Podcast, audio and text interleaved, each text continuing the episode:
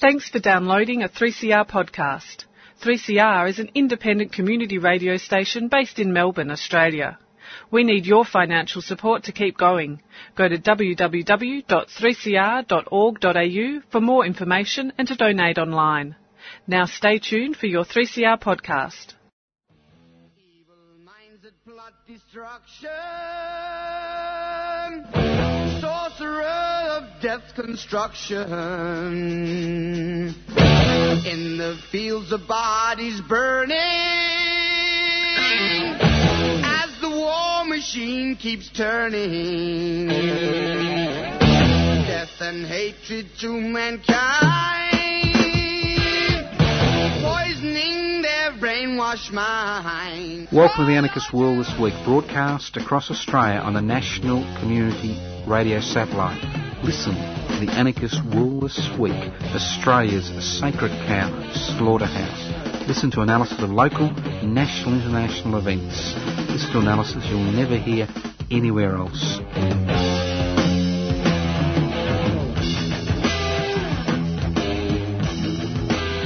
Welcome to the Anarchist World this week, broadcast across Australia via the Community Radio Network. This program is streaming live on 3cr.org.au. The Anarchist World this week comes from the studios of 3CR in Melbourne. The po- program is podcast. You can access the podcast by going to 3cr.org.au. That's 3cr.org.au. If you wonder what anarchy is all about, uh, it's very simple. Anarchos without rulers. What's the main uh, focus?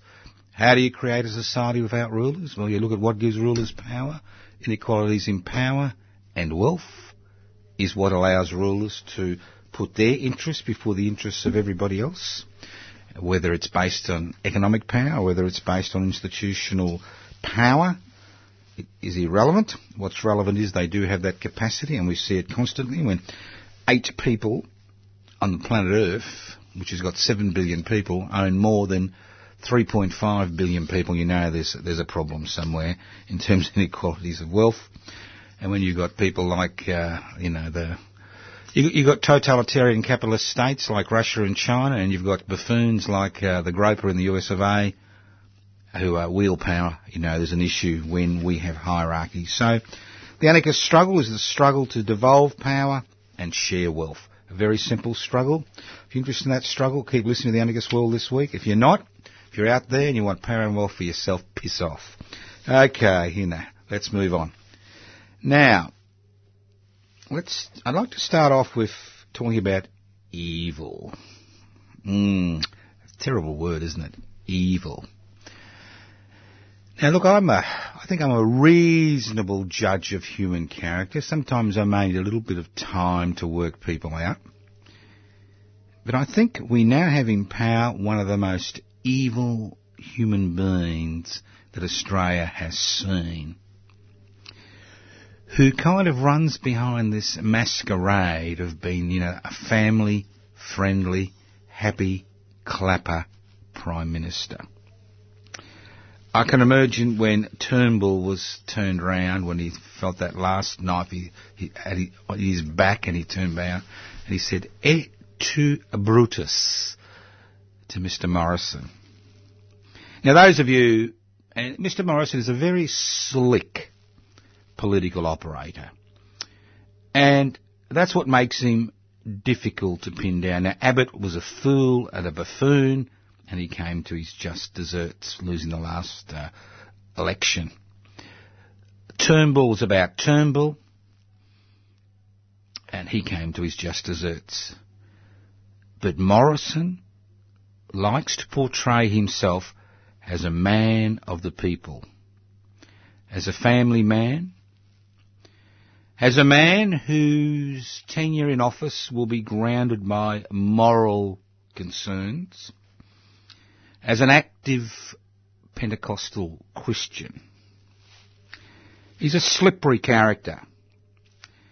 And what I've noticed in the last three months since the election in May is how he has been crafting this public image as him as the nice dad. The nice dad.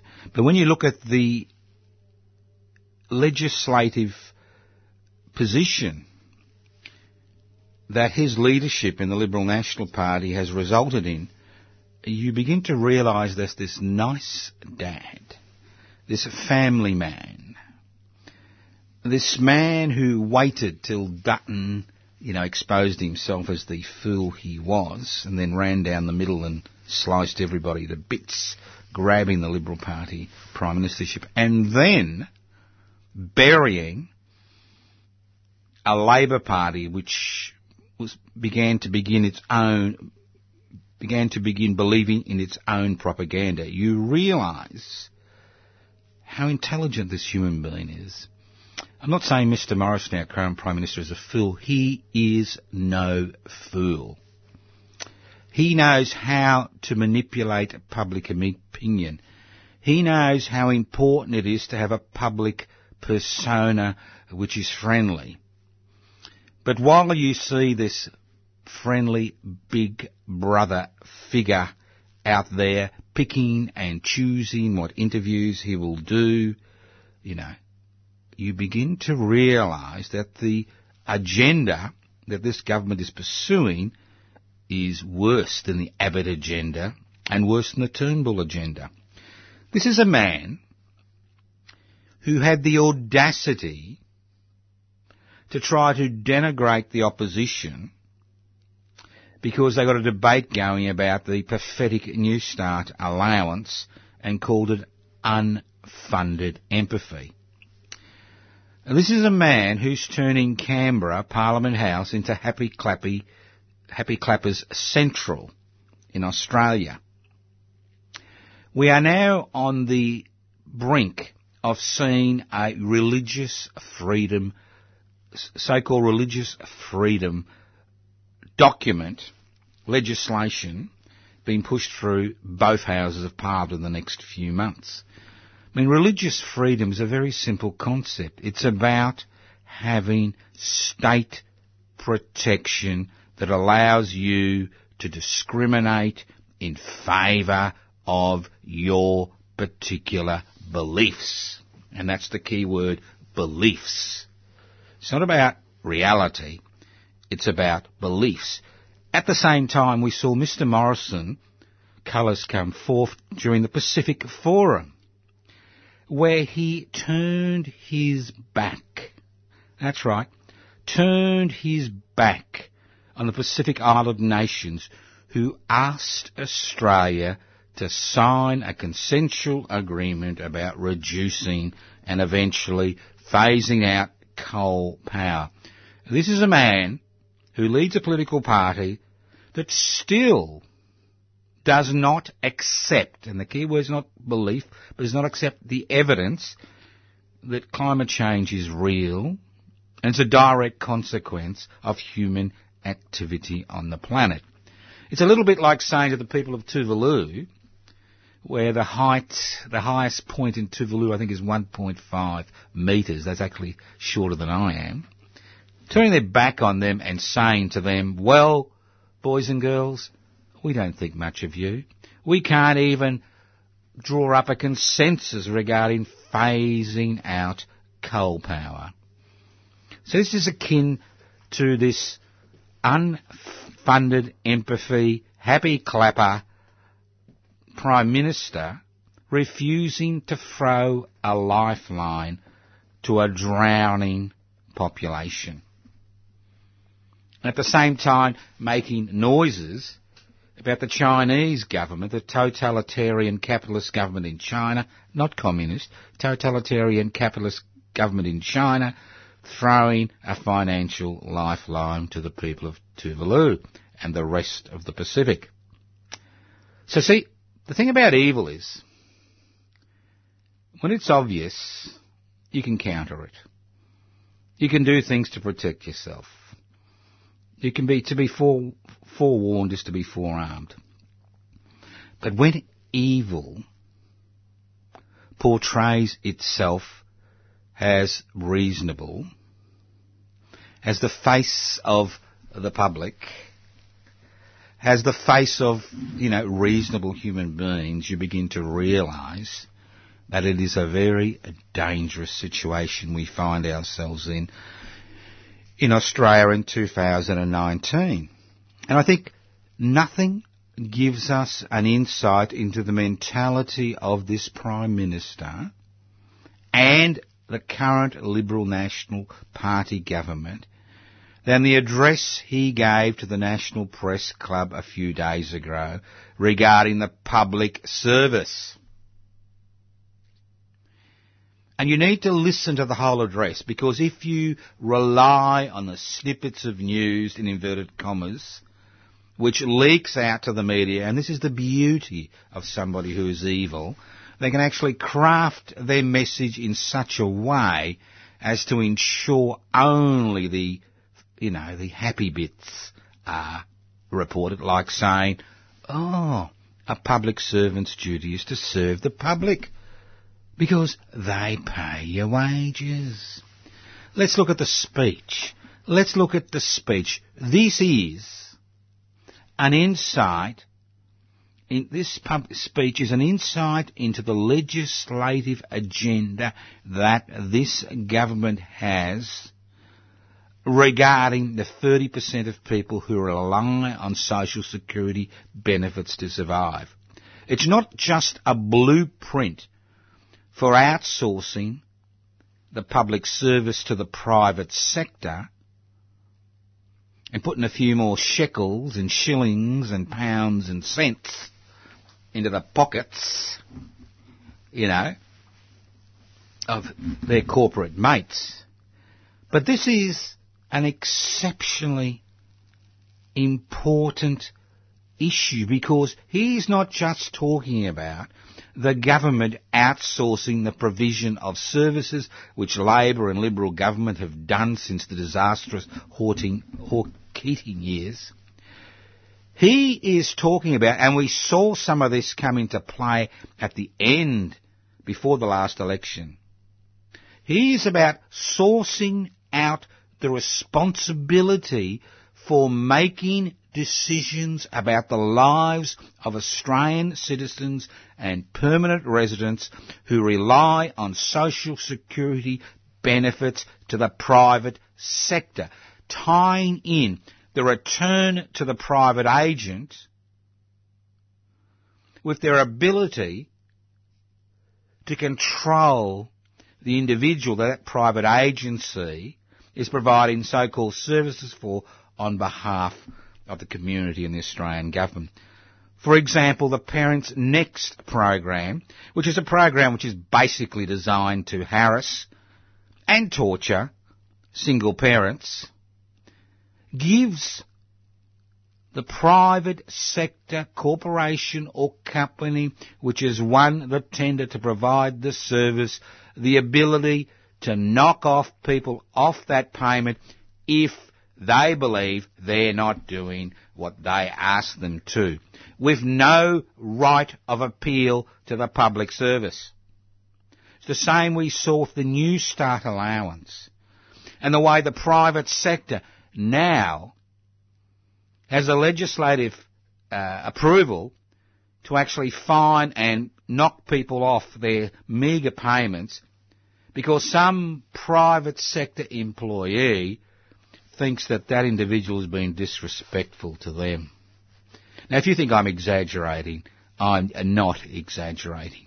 This is an exceptionally important public speech because it outlines this government's legislative program to make the public service into an American style public service where the public service is directly, directly the plaything of the minister.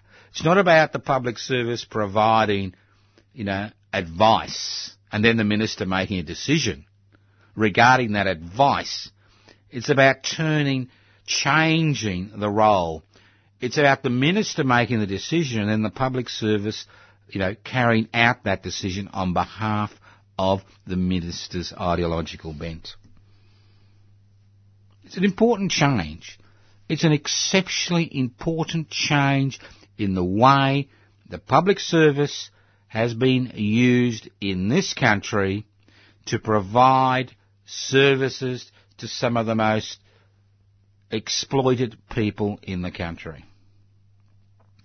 Huge change, philosophical change. We are now not just seeing the outsourcing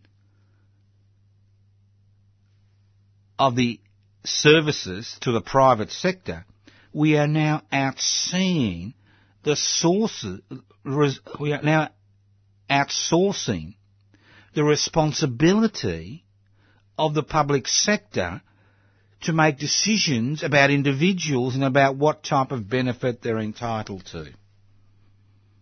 And more importantly, outsourcing that decision to private companies which are profiting from the very people they are supposed to be providing the service for. And that's why I use the word evil.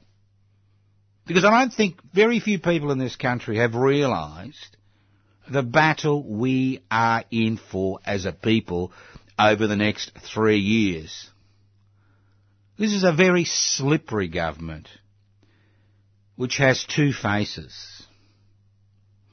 It has a face for the public where it comes across as the kind daddy,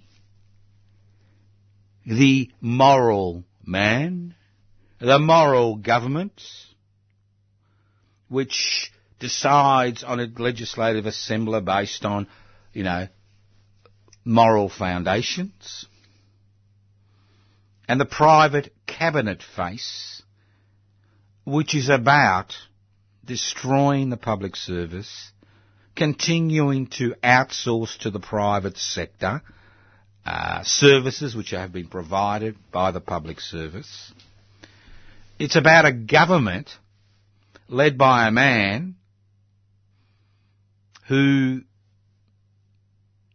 is basically beholden to the coal industry in this country, who makes references to climate change, speaking the language that people want to hear, but behind their backs passes legislation or puts legislation through Parliament which stops us as a community from actually addressing this issue.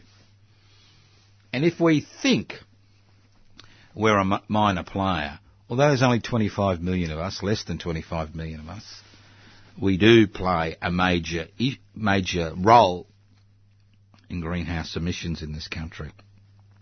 It's not a matter of belief, it's a matter of fact. So, it's a very dangerous situation we find ourselves in. It's all very well, you know, to rile against Dutton types and Barnaby Joyce types and Turnbull types and Abbott types, you know, and the list goes on and on because they are so transparent. They are so transparently foolish. Their policies, you can see, are crafted by a corporate sector which is only interested in maximising profits irrespective of the human, social, environmental and national costs. But when you get a government which pretends to be the friend of ordinary Australians, when you get an uh, tu Brutus Prime Minister like Mr Morrison, who pulls the ordinary Australian with them, towards them with their folksy language and then plunges the knife into their back and destroys their future, you know that we have a very, very, very difficult struggle over the next few years against a very, very adept, intelligent Prime Minister leading a cobbled together government of fools. So how long this honeymoon for Mr Morrison will continue in the corporate owned media and the government guild at ABC? And how long the Australian people will think that somehow we have in the lodge in Canberra some morally based, family friendly, Australia first, happy clapper who is there to do the bidding of the Australian people, not the bidding of that small section of society that owns the means of production, distribution, exchange and communication, is difficult to know. But it is our job to whip away the mask, Victorian style, where they have laws which prevent people from using masks in demonstrations I mean everybody in Hong Kong would be arrested, wouldn't it? But it gets worse. I mean, it's one thing to outsource decision making, outsource services. It's one thing to turn your back on your neighbours and say, ah, well, you know, you're drowning, who cares? We're just going to plug on the way we are. You know, we're not going to even try. But it's another thing to beat the war drums. That's right. Have you been hearing the war drums beating? Of Mr. Trump, the groper, you know, the bully, gears himself to fight the, you know, the totalitarian capitalists in China and Russia. He needs allies. Because he's got a lot of enemies. The European Union, maybe apart from a few deluded British politicians. The Middle East, apart from the brutal feudal monarchy of Saudi Arabia, Saudi Arabia, you know, he doesn't have many friends. And if you're a bully, and nothing highlights that than the way he treated the two members of Congress, especially the Palestinian member of Congress who was denied entry into Israel to see her grandmother in the West Bank, then the reaction, nothing highlights, but bullies need friends. And Mr. Morrison and the National Liberal Coalition, which is currently in power, are just the types of friends that bullies need. And when you attack a bully, you attack their friends. Because without their friends, they are nothing. Now we are in a position where Australia is going to become a very, very, very, very lonely place in the world community where we will be seen as pariahs. Because as the war drums are beating, what we are seeing is a clever, slow campaign to get Australians to once again worry about the domino theory, the yellow peril. I mean, that's been part of our history for over a hundred years. So we need to create that fear in the community that will allow governments, future governments, to increase the military budget and more importantly, make Australia a physical, that's right, a physical colony of the United States. Because what we are seeing is the war drums are beating, as they're beating louder and louder, as the corporate owned media and the government guild at ABC jump on the bandwagon, as the discussion in social media continues about the yellow hordes and the domino theory, aka 2019, China 2019. What we'll see is the Australian desire to remain independent crumble.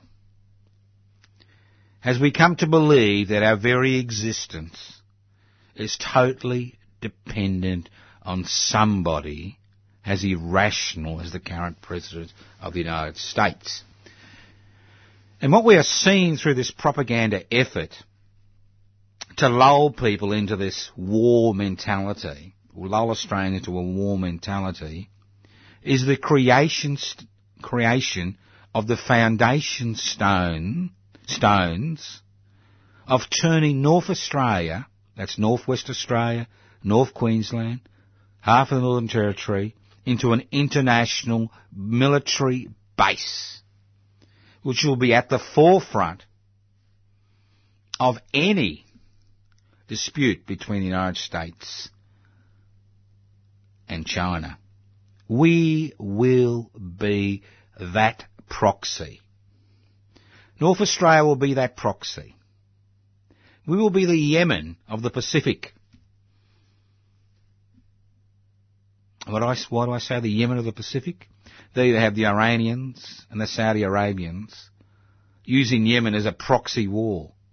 A proxy war we saw across the globe during the time, you know, of the uh, decolonisation struggles of the 60s and 70s. We saw Russia and uh, the United States pitted against each other in Mozambique, in Angola, in Equatorial Guinea, in Guatemala, Nicaragua, and the list goes on and on, and the Congo, where millions of people were slaughtered for the economic interests of superpowers. And we run as a people, we run the very real risk of finding ourselves in this very same situation. Initially we'll send a few ships to keep the Strait of Hormuz open. Then we'll find that uh, the naval base, which will built on Manus Island, will appear. Then maybe another naval base somewhere else in the Pacific. And then we may see intercontinental ballistic missile, missiles bases spring up in northern Australia. We've already got the uh, situation in Pine Gap. We've got not just an information hub, but a, a hub where drone activities directed around the world. This is a very dangerous time. And unfortunately, most Australians don't actually think it is dangerous. We have a wonderful Prime Minister. We have a man who smiles as he stabs you in the back. We have a man who has one of the most totalitarian legislative agendas that this country has seen since federation 119 years ago. We, as a, we have a government that refuses to acknowledge basic facts like human-induced climate change. A government which thinks that the ability of religious-based groups to plunder public funds is their right and then have the power to actually discriminate legally because of their religious beliefs is an extraordinary state of affairs. Because we are in for one bumpy ride as a people, both economically, locally, and internationally. Because our star has been driven into the Star and Stripes flag of the United States of America. I'm not saying there's no resistance. Obviously there's resistance. But that resistance currently is minimal. Because most people believe the propaganda. And I'm not talking about listeners to this program. I'm talking about listeners outside the program. Millions of people. Let's be realistic. I mean, I mean, we're nothing. We're nothing. The Anarchist World this week is nothing. If it was something, if we had a little bit of power a little bit of push, I can assure you we wouldn't be broadcasting in Australia in 2019. You listen to the Anarchist World this week, broadcast across Australia by the Community Radio Network. This program is streaming live on 3cr.org.au. My name is Joseph Toscano. I'm hosting today's program. You can go to the uh, a YouTube channel, Public Interest Before Corporate Interest. I do one presentation a week. Public Interest Before Corporate Interest, YouTube channel. You can go to our webpage, anarchistmedia.org. Public interest before corporate interests. You can download the application form to join public interest before corporate interest. PIBCI, P-I-B-C-I dot net. That's PIBCI, P-I-B-C-I dot net. Lots of things we can do to make change. You can write to me at Post Office Box 20, Parkville 3052. You can leave messages on 0439 395 489. You can go to the Facebook pages. My personal Facebook page, Joseph Toscano. No, you won't find out what colour underpants I wear, or maybe I don't even wear them. Who knows? I don't even know half the time. Or uh, defend and extend public housing. Go to the website, public interest before corporate interest, PIBCI, P-I-B-C-I dot net. And the list goes on and on and on and on. Because our three, the three basic building blocks of a democratic society, and I'm not just talking about representative democracy, but direct democracy, the three basic building blocks are freedom of assembly, freedom of speech, and freedom of association.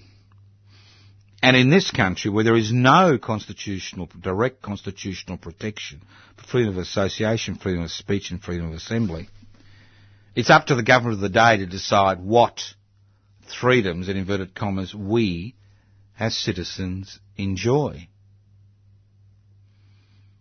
It's quite extraordinary. Let's move on. Let's move on.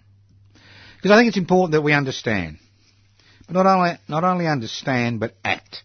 Because knowledge without action is collaboration as far as I'm concerned. If you know what's happening in the world today, if you don't act on what's happening in the world today, you are collaborating with the very people who are responsible for what's occurring. For example, as far as the sexual abuse of children was concerned, and we've just seen that the um, uh, former Cardinal Pell's uh, appeal has been turned down by the uh, Victorian Supreme Court, but people knew for years about what was happening in the Catholic Church. They knew for years and decades. Not just those who are abused by church-based, religious-based institutions, but people in authority, people in the police force, people in the government. I remember, you know, the jokes you'd hear in the playground as a kid at primary school in the 50s and 60s. I'm, you know, old enough to remember that about not getting too close to the priest. Because you knew what happened to kids who got too close. It was common knowledge. So the knowledge was there. The knowledge was there, but there was no action. And if you have the knowledge and don't act, it is collaboration with the perpetrator. That's why we have the introduction of mandatory reporting laws in this country in various fields to force people to act. Because historically, we may acknowledge what is happening, but as Australians we tend not to act. Because I don't know where we got this myth that Australians were independent, radical-minded people, you know, who believed in individual liberty and blah, blah, blah, blah, thumb their nose at authority. The reality is that the Australian history is littered with examples of people knowing and not acting. I mean, we're no different to anybody else. Because there are consequences when you act. And there were consequences for those who raised the issues of sex, institutional sexual abuse for decades in this country. And those consequences were being ostracised, marginalised, thrown to the side vilified, not getting a job. Every radical knows that. You open your mouth, you put forward a, a new way of thinking, you know that your job is temporary. You know that those in authority do not, do not put up with criticism. Look at the recent High Court judgment, where a public servant who in her private time anonymously tweeted about this country's disgusting asylum seeker refugee issues on Manus Island and Nauru, and the High Court finds that the Commonwealth Government does have the power to fire her because she's got no right to criticise the government of the day because she's an employee of the government of the day. So you know that to raise your voice against authority and those who exercise power does have consequences. And that's why there's very little action, although there's knowledge. And that's why it can take decades of action for things to change. This is the Anarchist World this week, broadcast across Australia via the Community Radio Network. Now, this public housing struggle continues, and it is one of the most difficult struggles I've been involved in. And I'll tell you why. Because the usual suspects are there with their hands out. Their hands out, waiting for state government and federal government, Moona, taxpayers' funds. Normally, in a public housing struggle, you'd see the religious-based organisations, you'd see the community housing groups, you'd see the social housing groups, all fighting shoulder to shoulder to extend and defend the public housing sector. But across this country, especially in Labor Victoria, we have seen policies after policy after policy go through Parliament which is designed to run down the public housing sector, to move people out of the public housing sector into so-called privatised accommodation, social and affordable housing. That's right. Once again, outsource the government responsibility for providing housing. Now, it's been a particularly cold winter and wet in Victoria. And there are many people who are not in stable housing and some who are homeless who have had a particularly difficult winter. And will continue to have a particularly difficult spring and summer. Because out of a population of over 5 million in Victoria, only about 64,000 people live in public housing. I mean, it was 15% of the population about 30 years ago because public housing was not just there for emergency situations, which it is today. And even then it's almost impossible to get in because of the limited stock. But public housing was there to provide affordable housing to people who would never be able to afford to purchase a home, purchase security in the private marketplace. And that's what having a home is. It's about security. And that's what rental in the public housing sector gives people. Security. Not just personal security, but security in getting on with their lives. Because you need a roof over your head before you can actually kind of look at other issues. Your kids need to go to the same school. They need to have the same friends. They don't need to be moved around every six months or 12 months as you, you know, eking out, you know, rental accommodation. So what do we see?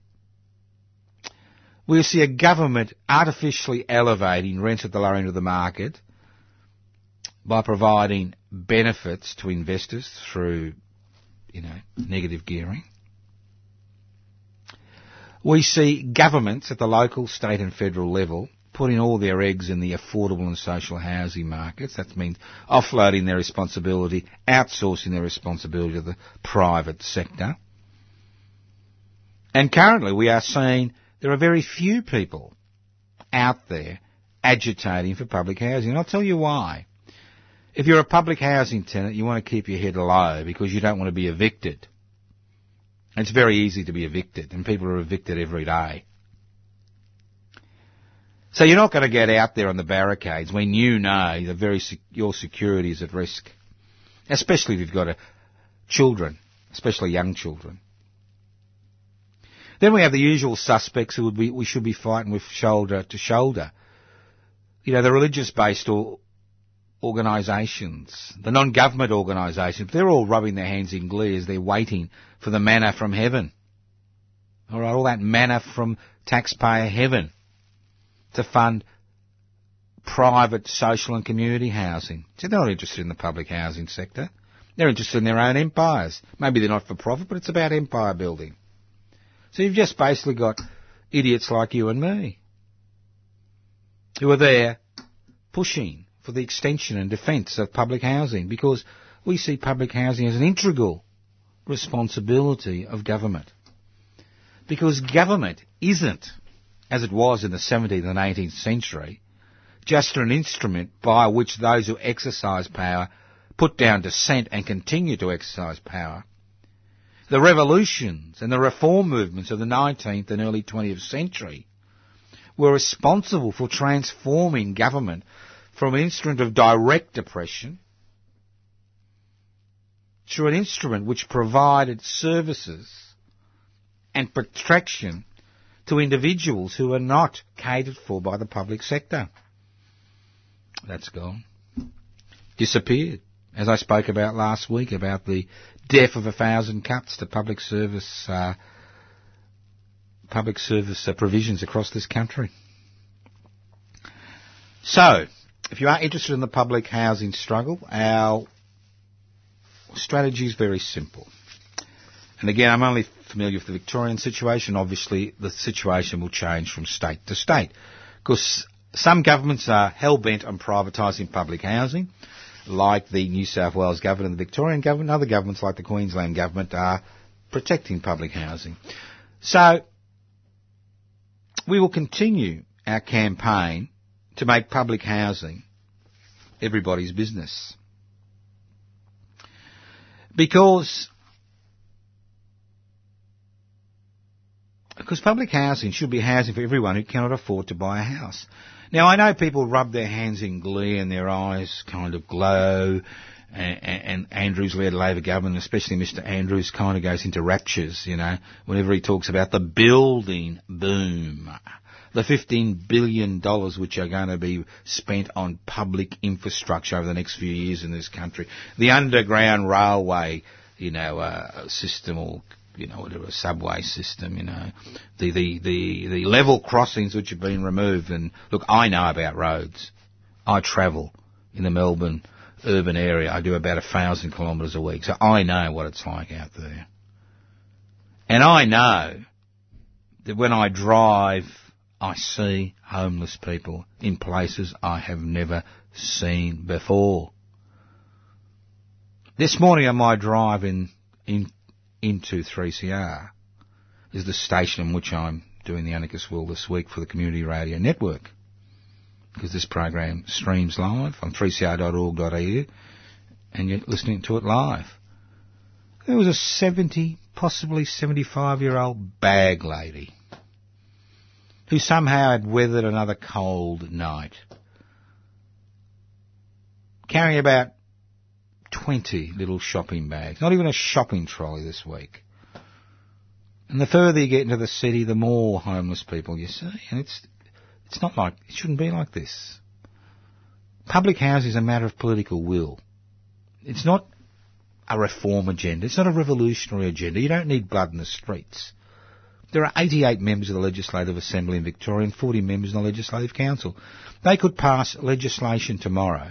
That's right, tomorrow. Tomorrow. Which would get rid of homelessness within a week or a month maximum. You could house everybody on the waiting list within a year. You could house 15% of Victorians in public housing within a decade. It's very simple. Because we have a tax in Victoria, which the rest of Australia has, called stamp duty. Housing stamp duty. And I know there's been a bit of debate about how high it is because of the rising property prices. Where people buy a $900,000 home, which is about the medium these days in Melbourne, are paying $50,000 in stamp duty. And it goes higher and higher. You can buy a $220,000 unit if you can find it somewhere in the burbs, and you're still paying around $8,000 in stamp duty. So it's a bit of a windfall for the Victorian state government and all state governments across the country. And in Victoria, which I'm familiar with, they raise six billion, six to seven billion dollars a year from uh, public, from uh, housing stamp duty revenue. Now this goes into all sorts of things. Now if this money, which is a tax which is raised from people buying a home, was quarantined for public housing, it would have a tremendous effect on the community. Not just on the travelling public, not just on reducing the time people spend on congested roads, but a tremendous effect on the community. Because if you quarantine stamp duty revenue, housing stamp duty revenue for public housing in Victoria, let's say you pick up seven billion, use a billion to administer the system, you've got six billion left with six billion, you can spot purchase. You don't, have, you don't even have to build them. You can spot purchase homes around the state, units, flats, homes with gardens for families. You could spot purchase at least 25,000. That's right, 25,000, you know, houses a year. And if you do that, you get rid of the public housing list in a year. 15%, you, you would house over a, you know, you would house over a million Victorians, about 20% of the population, or about 15% in about 10 years' time, you know, in public housing. And the list goes on and on. So we are continuing this struggle through Defend and Extend Public Housing and Public Housing Everybody's Business. If you do find yourself in the city of Melbourne, every Wednesday from 5.30 to 6.30 p.m. We have a vigil on the steps of the Victorian Parliament House. It may not be earth-shattering, but it would be earth-shattering if you had 10,000, 50,000 people there every Wednesday, wouldn't it? So, come along. Go to the um, Facebook page, Public Housing Everybody's Business, or Defend and Extend Public Housing and learn more about it. Because ultimately, public housing benefits everyone. And I'll tell you how. Not only does it provide accommodation for the homeless, not only does it provide accommodation for people, you know, seeking urgent accommodation, not only does it provide accommodation for people who can't buy in the private housing sector, but as the amount of public housing stock increases, rents decrease, especially in the lower end of the market, because fewer people are competing. And so the investors will have to take a, a lower rent. As rent decreases, the negative gearing gains may not be as much as you'd like. Therefore, you put the property on the market. Therefore, property prices at the lower end of the market drop. And if they drop at the lower end of the market, they will have an effect on all the market, which means more people can actually enter the private market. So a strong public housing sector, paradoxically, assists the private housing sector. And even investors, well, 8% of Australians who have a second home, negative geared, well, it's good for you too, because one, you won't see your fellow citizens on the streets, but more importantly, it creates community cohesion, decreases violence, increases security for everybody. So get involved in the public housing everybody's business struggle. Now talking about another struggle which I've been involved in for a number of years, that's the West Papuan struggle.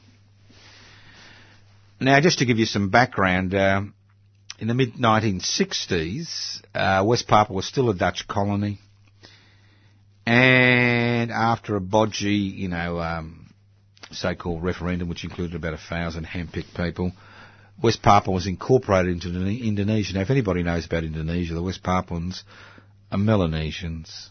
They are part of the island of Papua New Guinea and West Papua. You know, they have nothing in common culturally language-wise, religious-wise, with the Indonesian population. But they were incorporated into Indonesia because West Papua is a gold mine. It has the biggest gold mine in the world at Freeport. It has beautiful forests which are waiting to be uh, cut down and turned into pulp. It has extraordinary fishing reserves around the country. It has mineral resources to exploit. So you can see it is the jewel in the crown in the Indonesian archipelago. But unfortunately, the West Papuans have been left out of this little paradise. And they've had enough. Over 500,000 have directly died or in, directly died since they were incorporated into Indonesia over 60 years ago. And for a population of one and a half million, that's a lot of people. And a few days ago, West Papuan students in Indonesia were brutally treated by the military, by police. I know that if, you know, one student in Hong Kong is brutally treated by the police, we'd have wonderful visage of it. And we're all up and jumping up and down, you know, for them, which I support.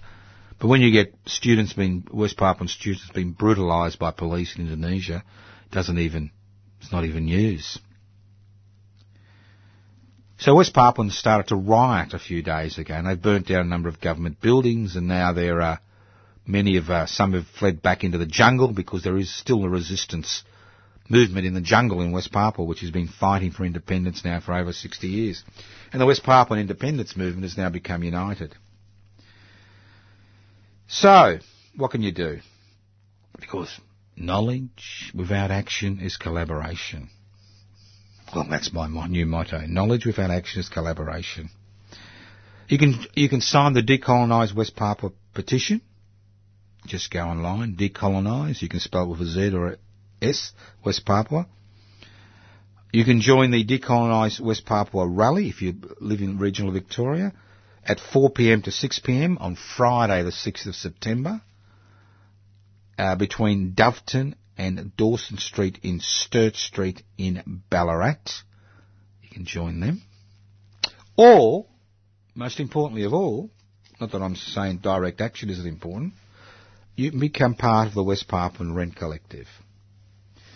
Now, the West Papuan Independence Movement has been, courtesy of the West Papuan Rent Collective, which I'm the convener of, which I initiated with my late wife Ellen Jose, has been paying the rent for an office for the West Papuan independence movement based in Melbourne, which has a profound impact on that struggle around the world, which is an organising centre to further their ambitions for independence, which has been able to get the Melanesian Spearhead Group and the Pacific Forum that's right, the Pacific Forum was just asked to allow human rights investigators into West Papua, I just asked Indonesia. Again, through the actions of this group. So we are short of members in the rent collective. It's a dollar a day. And if you can't afford a dollar a day, you can make a one-off donation.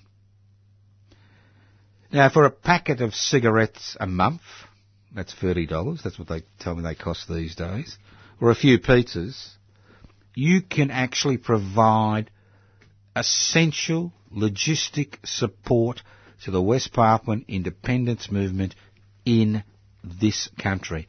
This is the sixth year that the office has been running, and it's been running, running courtesy of people like you, ordinary Australians, not the ordinary Australians that the Prime Minister, you know, bats his eyelid at, but the ordinary Australians that I bat my eyelids at. Those that have the knowledge and are willing to take action.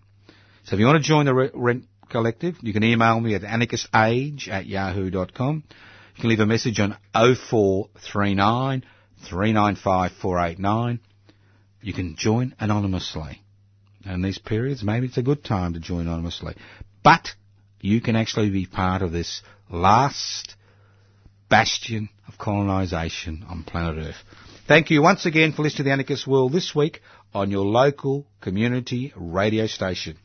This program is being streaming live on 3cr.org.au. That's 3cr.org.au. The program is podcast. You can access the podcast by going to 3cr.org.au. That's 3cr.org.au. You can write to me. Yes, I do answer letters. Post Office Box 20, Parkville 3052.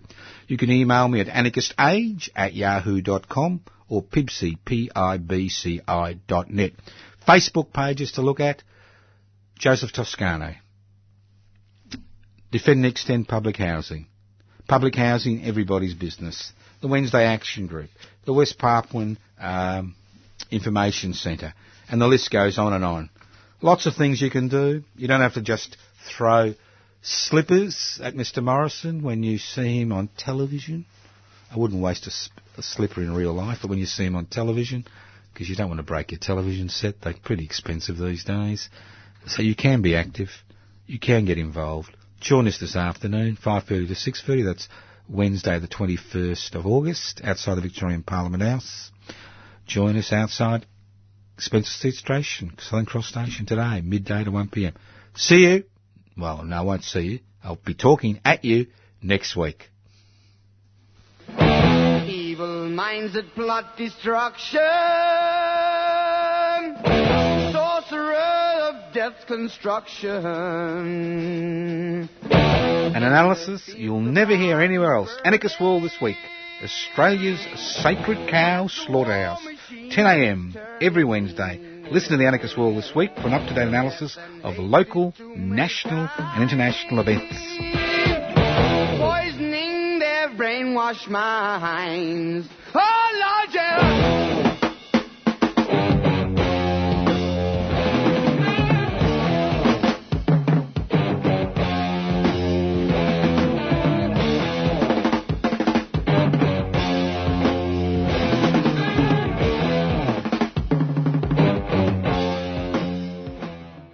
You've been listening to a 3CR podcast produced in the studios of independent community radio station 3CR in Melbourne, Australia. For more information, go to allthews.3cr.org.au.